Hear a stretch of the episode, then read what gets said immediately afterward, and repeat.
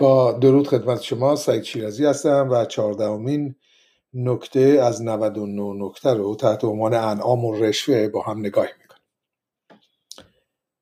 خوشا جمعی که گرم کار باشد چنین پوینده و پربار باشد. مبادا پار جای موز گیرد که تاوان از دل بازار گیرد.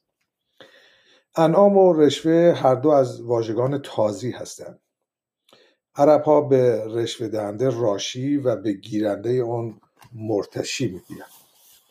اما چنین واژگانی بین پارسی زبانان رایج نیست. مرحوم ده خدا به جای واژه رشوه برابر پارسی آن یعنی پاره رو پیشنهاد کرد.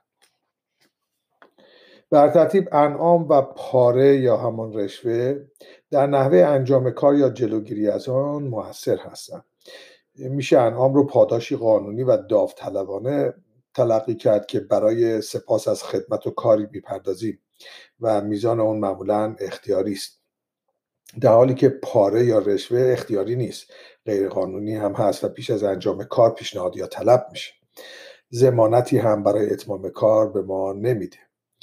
پاره یا همون رشوه تحت شرایط خاصی می‌تونه اجباری و یا بسیار هم معمول بشه.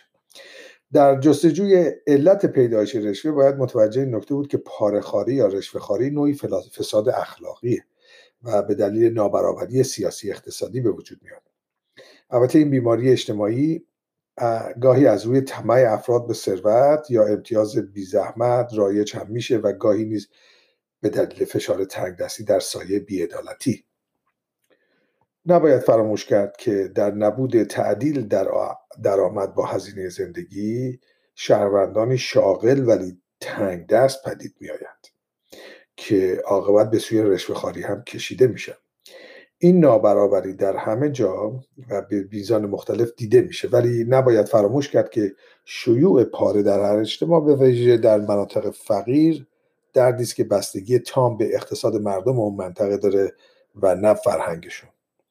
مردمی که با یک اشتغال ساده به فراهم کردن یک زندگی مرفع و سالم و ساده برای خود و خانواده خود موفق می شوند و به این خاطر از میزان لازم از تحصیلات زندگی و احترام شهروندان دیگر هم برخوردار هستن نیازی به رشوه خاری ندارند. اونها نیازی به گرفتن رشوه برای انجام دادن وظیفه اجتماعی خودشون نمی‌بینن و پیشنهاد رشوه به منزله توهین به ایشون. توده شاغل در دنیای غرب طی چند دهه گذشته تا حدی از این بلا مسئول بوده.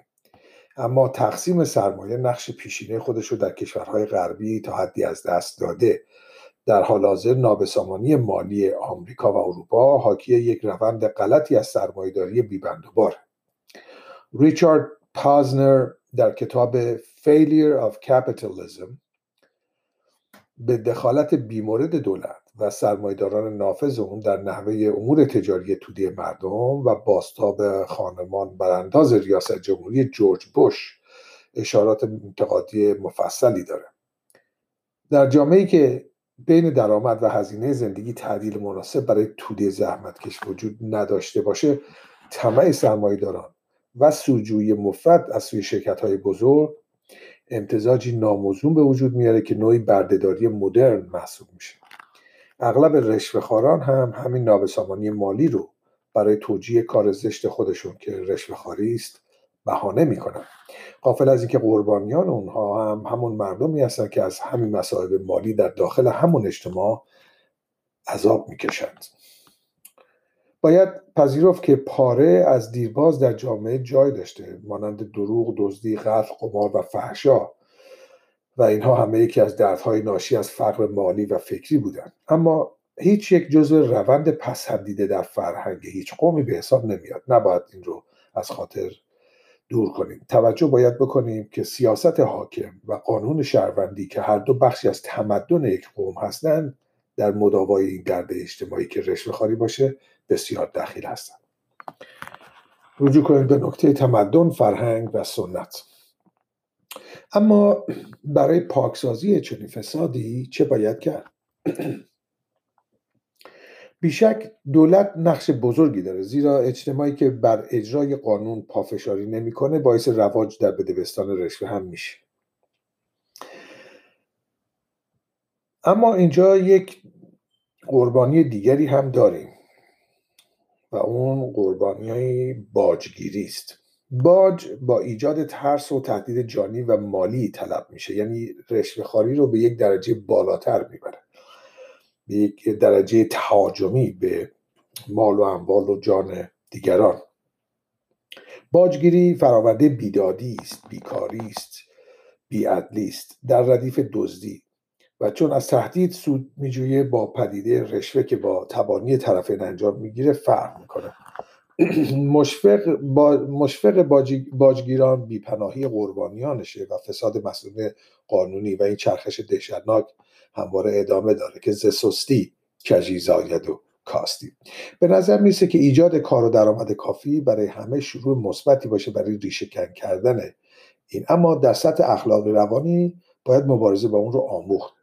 برای مردمی که در بیداد به سر می‌برند کار کردن نوعی تنبیه یا بردهکشی تلقی میشه و ابدا دلچسب و مثبت نیست و بیکاری و کمکاری به تعادل در تولید و مصرف صدمه میرسونه. به قول سعدی بزرگوار همیشه در فرهنگ ایران زمین کار به عنوان سرمایه جاودانی در جهت تولید و شکوفایی انگاشته شده و نه یک در. البته این متعلق به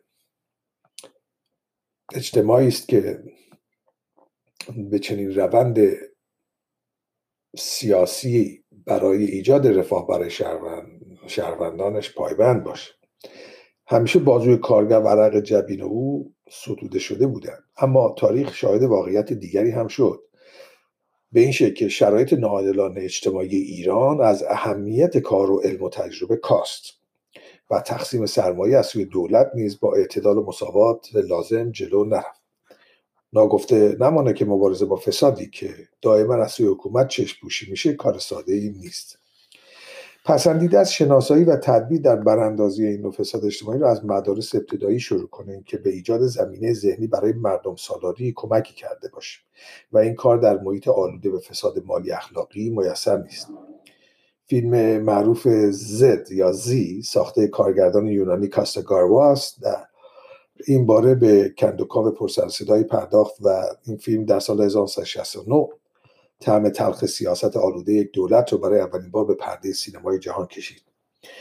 ورود این فیلم از سوی بسیار کشورها البته ممنوع شد. حالا سوالی در اینجا برای شما داره آیا طلبیدن رشوه یک آرزه در معنویات و اخلاقیات فردی ماست یا یک پدیده اجتماعی؟ شما در مواجهه با اون چه دفاعی دارید؟ تا برنامه آتی شما رو به خدا میسپارم.